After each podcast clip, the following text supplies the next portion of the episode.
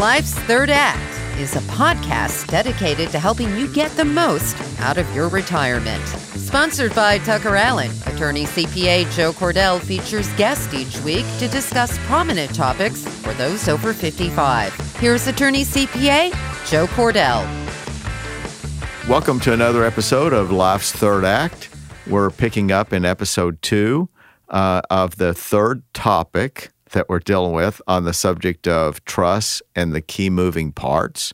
You'll recall the first part we talked about were was the trustee, what's the responsibility and the role of the trustee, things to consider about appointing a trustee, et cetera. We analyzed beneficiaries, you know, who should you appoint, how you should appoint them, pros and cons of different provisions you can have regarding how to distribute assets to beneficiaries or to not distribute, or at least to do it over a long period of time. And then today, or these last two episodes, this of which is being the second episode, is the third part of that discussion and the second episode of that third part. And that relates to the assets or the what's called by lawyers the corpus of the trust. And that's kind of the center of action in many ways because that that is a discussion about what do you put in immediately, what do you wait and put in later for the reasons we talked about in the last episode. Uh, there are there are lots of things that you may decide you want to keep out of the trust for various reasons. We've we've tackled the main categories, a number of main categories uh, already. So look at be sure to review those. And so today we want to talk about two other categories. One relates to insurance, and that'll be a fairly brief discussion, but it, it deserves separate discussion. And with insurance comes also the subject of annuities. Um, and then we're going to talk about after that the part relating to tax deferred assets. And that's a little bit of a longer discussion because for many people, the largest single component of their portfolio relates to the IRA, 401k, maybe a Roth so uh, we know that that this is the center of action for many people, and it's funny. It's potentially the most complicated because you have the federal government involved in your decision making more so than if there weren't these these uh, tax revenues uh, that the government is counting on getting from you better sooner than later. So anyway, um, Let's take on life insurance first. Uh, with us today, continuing this discussion, is Ben Zinkel, and he is with Tucker Allen, an attorney who practices exclusively in this area, as all the attorneys do at Tucker Allen. Uh, so, you want to undertake the topic of life insurance? Yes. As we discussed, discussed previously on the previous episode, there are several ways to fund your trust or put your assets into your trust. Uh, one of those is transfer on death designations. Uh, likewise, with life insurance, you have beneficiary designations. And what a person can do with a beneficiary designation is they can designate who they want their life in- insurance policy to go to or to pay out to after they pass away. You can put individuals, but you can also list your trust as as the beneficiary designation. And there are some benefits in doing that as opposed to just listing specific uh, beneficiaries. The first one is that if you just list uh, specific people on your life insurance for your life insurance payout, they're, they're they're typically only listed in sequential order. So the primary beneficiary would get everything, and then the secondary uh, would would get it if that person predeceased uh, the, the the person who put the um, who has the life insurance policy. Uh, so some are different. Some you can split it out to uh, three chil- your three children, etc. Uh, but if you list your, uh, if a person lists their trust as the beneficiary beneficiary to their life insurance policy, the terms of the trust will control where that life insurance policy goes. So a person would have more control over uh, things. They can list out uh, their beneficiaries, specifically who they who they want uh, the, their life insurance policy to, to go to. Uh, of course, all of your remote contingent beneficiaries and things like that apply, and and any rules that they put in their trust concerning continuing trust or lifetime trust, it would flow through that first. Um, so it just d- does give that person a little more control over their life insurance policy by listing their trust as a beneficiary. Yeah, and uh, and the problem, the elephant in the room in this discussion is that even if you want to go ahead and put your assets, your tax deferred assets directly into the trust, you're going to pay a pretty big price because the way that the IRS interprets this is this is a transfer in which taxes are due. So if you have a Roth IRA, then you're fine because you don't have taxes due. You've already paid those. Uh, but to the extent that we're talking about what is more commonly out there, which are the uh, the standard or traditional IRAs as well as the 401k, then when you make that transfer, you're going to pay probably a ton of taxes. So most of our clients don't want to do that. I want to remind you that it's very important to us to get subscriptions. Um, for you to press that like button is helpful, but the subscribe button is the most important thing to us. And, you know, we don't sell a product on here. I mean, actually, the show is sponsored by Tucker Allen, so we do talk about Tucker Allen. But to be honest with you, the the efforts that we put into this show is something that is of personal value to us more than monetary, quite frankly. We do love to do it because we think that we're being of great value to, to many of you. Let us know that. Uh, you like us, yes, but the most important thing we look at is subscriptions. You know, we've had a number of clients who, you know, perhaps one of the reasons they're doing their estate planning late in the game is that they've had a diagnosis. Um, they know that that the money is something that they want they want to have access to sooner than later. So they know that that even though they may pay the taxes sooner, that it's important for them to have the funds, and they want it to also have the benefits of being in a trust and having that versatile plan that you can only have with a trust versus a beneficiary designation, which is going to have in almost all cases, will have something with the simplicity that Ben was just describing. Well, you may have much bigger and better ideas for how you want the money managed over time. So uh, you definitely want your money in the trust. Now, you can do that, as Ben mentioned, through a beneficiary designation where you name the trust. So it does end up there when you die. But sometimes we've had we've had more than one client who's at a point where they need the money sooner than later, so they go ahead and move the money into the trust, knowing that they've they've sped up or accelerated this tax by you know a few years, but they know that they're going to spend that money for healthcare reasons. They're probably somebody who doesn't qualify for Medicaid, so they have these assets that Medicaid. Remember, they count tax deferred assets. Medicaid counts virtually everything of any significance for purposes of whether you qualify or not for skilled care. So somebody who's looking at very expensive skilled care and they have assets eh, and their most of their assets are, are their 401k or IRA, they just simply say, fine, I'll go ahead and, and cash it out now rather than cash it out over the next two or three years and I'm going to put the money in the trust. And if I die tomorrow, I know that it's it has subject to this great plan that I've developed, this elaborate. Remember we talked about earlier in this in this series about these dynastic, you know, multi generational plans you can have, even if you're not a millionaire. So they can have the peace of mind of knowing that they've they've put it in the trust. It's subject to this rules. So if they make it for the three or four years that they hope, then they're great. And if they don't, that's okay too.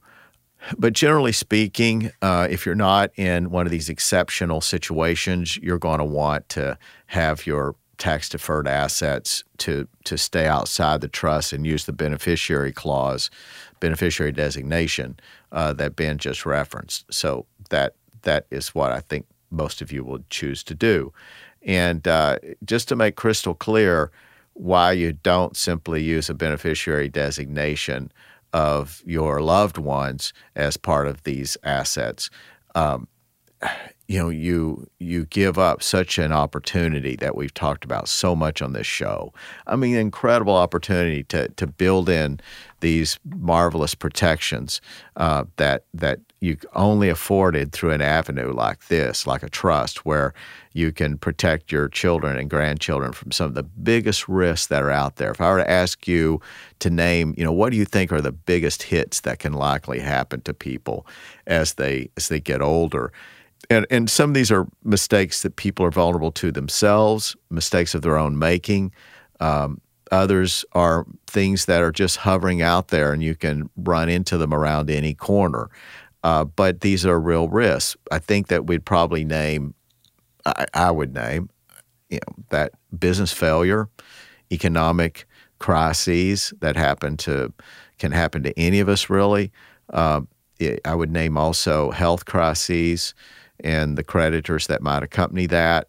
So you could lose a fortune by having somebody who's not eligible for government health care, and you have a catastrophic medical circumstance, whether it's a traumatic event or a disease.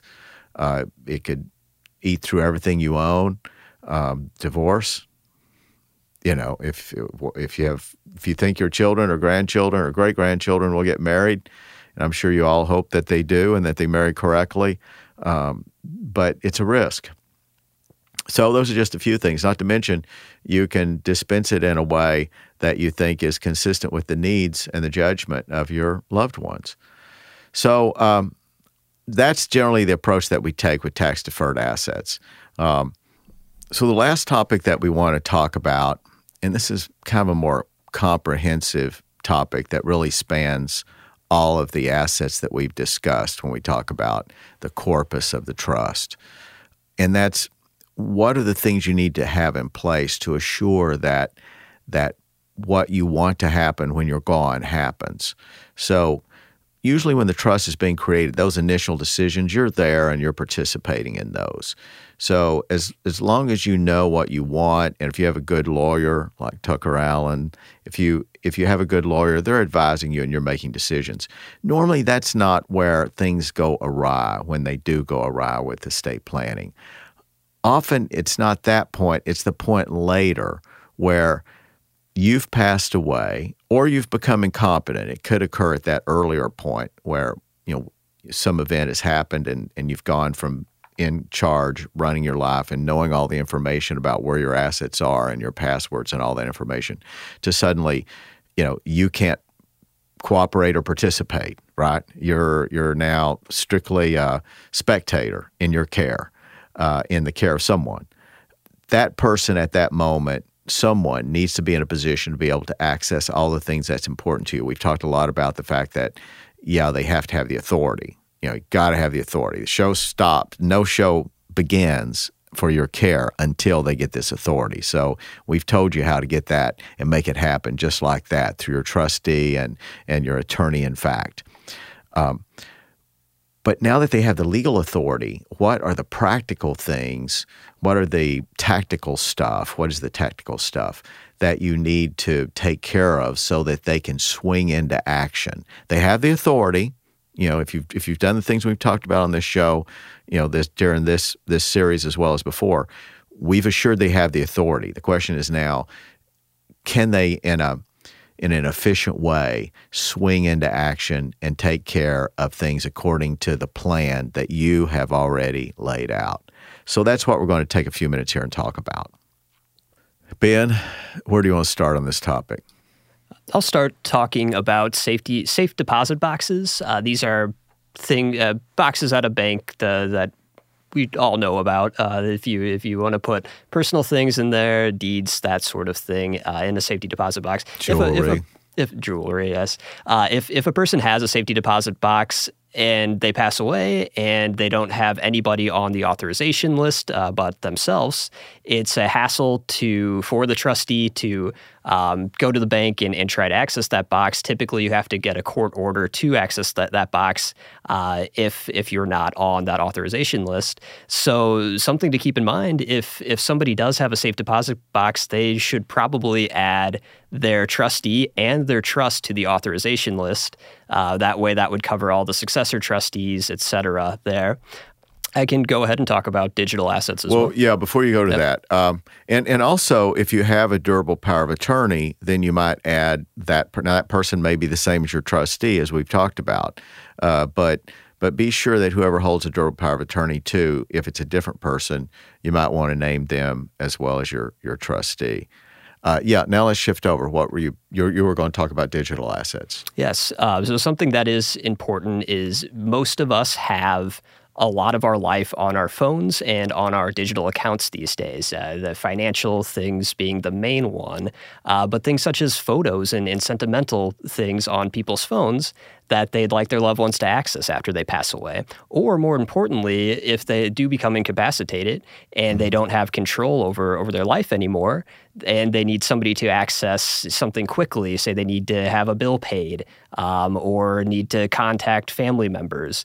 Uh, if, if your power of attorney or the person that that's in place to take care of this person's uh, things as if when they become incapacitated. If they don't have the password to their phone uh, or passwords to their accounts or anything they can't access any of that we did some research into it and and you know called Apple, called Google, uh, all of these technology corporations, and especially for powers of attorney, they do they don't allow powers of attorney to access passwords or anything. Um, they do have programs. Apple has something called Legacy Contacts that uh, you can designate your legacy contact on your on your iPhone. Uh, what will happen is that after you pass away, the the that your legacy contact just has to have a death certificate and they can send it to Apple and Apple will give them access to uh, that to that person's phone. Um, but like I said, that's only after somebody passes away. It, during incapacity, they don't allow anybody to access passwords or phones, which makes it vitally important to have your passwords, your phone codes, your unlocks, everything in a place, preferably with your trust documents for your trustee and for your power of attorney to access should you become incapacitated and upon your death. Yeah, that's huge. That's interesting. Um, so I, am pretty confident that um, if there were a court action filed, that ultimately you could force you know any online company to disgorge information, including these platforms that oh, yeah. do business in every state. They do business in the state of Missouri and whatever state you're in. Uh, the problem is that it defeats the purpose, meaning that the Durable Power of Attorney Act uh, was put in place to streamline people taking care of their needs when an emergency arose and they're still alive. Remember, durable powers of attorney are when you're still alive, not when you're dead, when you're still alive. They're, they expire, the authority expires, except to clean things up, maybe. And they're allowed to do that related to you know, a sort of um, getting your affairs in order immediately after you pass away, transferring assets maybe to an appropriate person, et cetera, but nothing more than that. And then their authority ends. Um, unlike a trustee, a trustee goes on in perpetuity. I mean, if you have beneficiaries alive, the trust can stay into effect for 300 years. So, so the idea, though, that that such a critical information, as you just gave examples of, online with Google and other other websites where critical data is stored that they can simply say we're not going to honor a document that that exists in every state. Every state has some counterparts. So unify it's a Uniform Powers of Attorney Act, um, and it is designed to require businesses to be responsive to these documents, to not require unreasonable information. So it specifically says to businesses that you know this person will have the authority to do these things, and and it lists some things they can't do uh, under law. I mean, there are certain doors that are absolutely closed and locked to a durable to the attorney. In fact, and among them is is the ability to change your will. They can't simply go in and decide that they're going. To, and those are things most people don't want the person that they put in charge of taking care of them while they're incompetent. They don't want them to say, "Oh, I think I'll rearrange his estate plan." So they can't do that. Good news there. So there are a few doors locked, but there are a few doors that are wide open. And the law says if you close this door, there will be consequences to a vendor, to a you know, to a financial institution, et cetera. So, and, and that's because our society and economy has a built-in interest. The state of Missouri and all other states have a built-in interest assuring that things can get done when you're not able to do it in this aging society that we have. So the fact that that that platforms that hold in their records such crucial information as what you were talking about can simply thumb their nose and say we're not going to honor a durable power of attorney.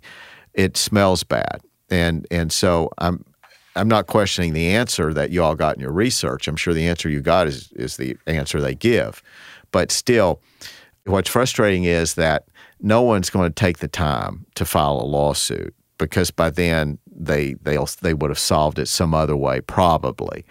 Um, so it's frustrating to me that that they can take this position that other institutions, for example, you take the document of a durable power of attorney, your your person who's acting on your behalf walks into a bank anywhere in the United States, even in a different state, and they're going to be obliged to to to honor that. Now they can make you go through a few hoops. In fairness, when I think about another state, they can require you to go through a few hoops. Uh, so let, let me make my example for any bank doing business in the United in in Missouri. If they were to deny that, they would be in front of a judge that would be harsh because you know this is a this is a method that's been approved and endorsed and encouraged uh, by the legislature of Missouri uh, to help its citizens and its businesses. Um, and, and incidentally, I should tell you that the counterpart of that is that they're largely protected if it turns out something's wrong with that. That's the other side of the coin is that businesses are protected, meaning that bank, if if somebody brings something in, there's a forgery, it's not really not like they're, they're, for example, they can look and see it's notarized, and it is required to be notarized. They can see that it's it, there's a notary there and what looks like a notary signature. They're not required to go any further. They have no duty. It's called a duty of inquiry. Uh, a business or a bank, uh, especially financial institutions, they don't have a duty to inquire, quote unquote. Instead, they can look, they can see it certified, they can assume it's correct. If it turns out it's a big fraud, bank is not going to be penalized for that. They can't be sued for that. So they hand, they handed over a million dollars to somebody who gave them this fraudulent document. Um, that's okay. I mean that the bank is is uh, is not going to be sued.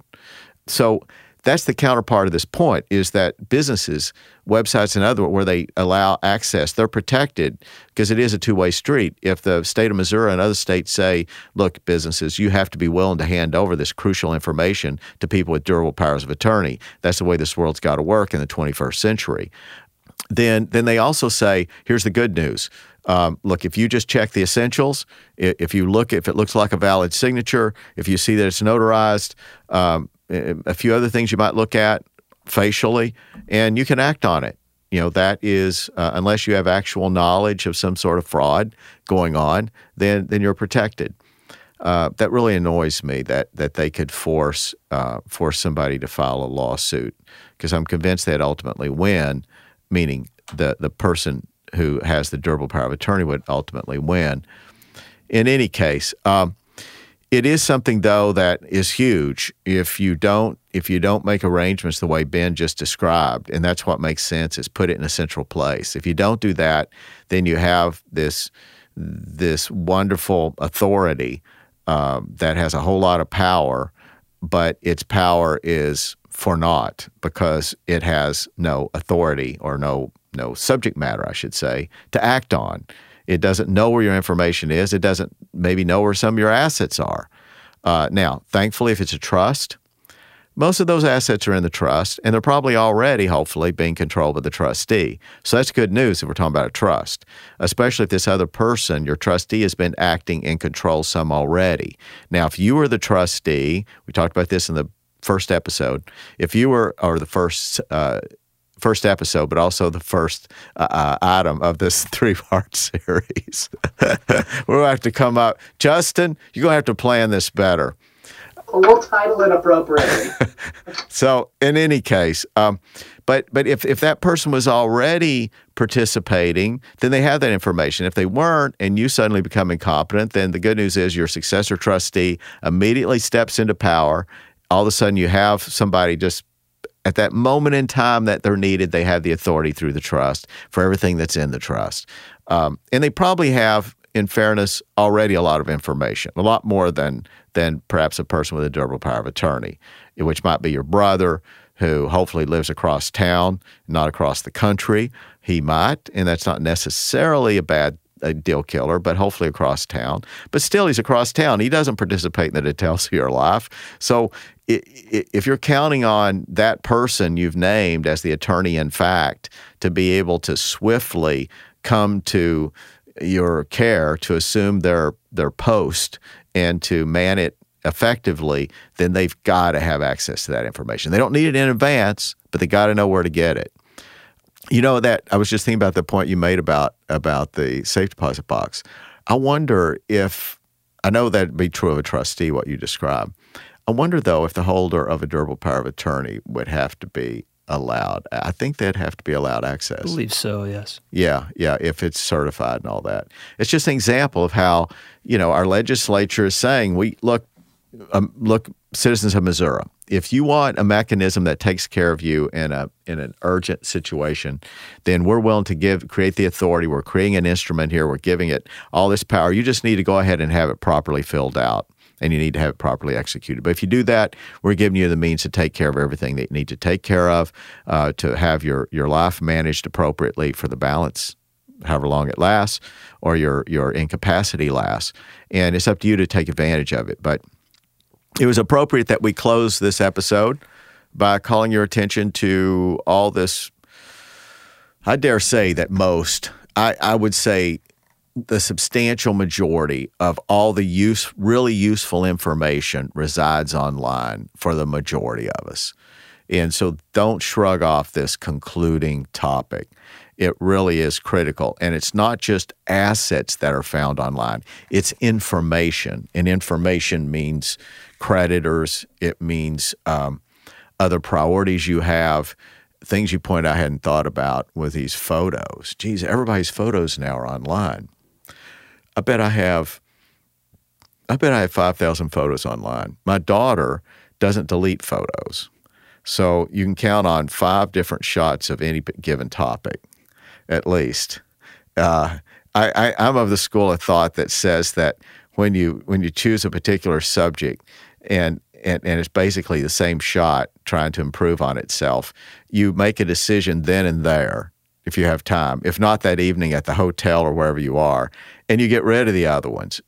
Justin, uh, do you have a position on this subject? As as a creative person, I agree. that plus it's just more data to sort through and more data to store. And yeah. sort through all those extra ones. So you're like, yeah, this isn't any better. But yeah, I, I as a very amateur photographer, I get rid of the bad stuff and only keep the good shots. Yeah, yeah. And the ones I end up keeping are not so hot, but they're better than the rest. I think the I think the mistake I make is I'm paying for my daughter's storage. That's it. Maybe if she had less storage capacity.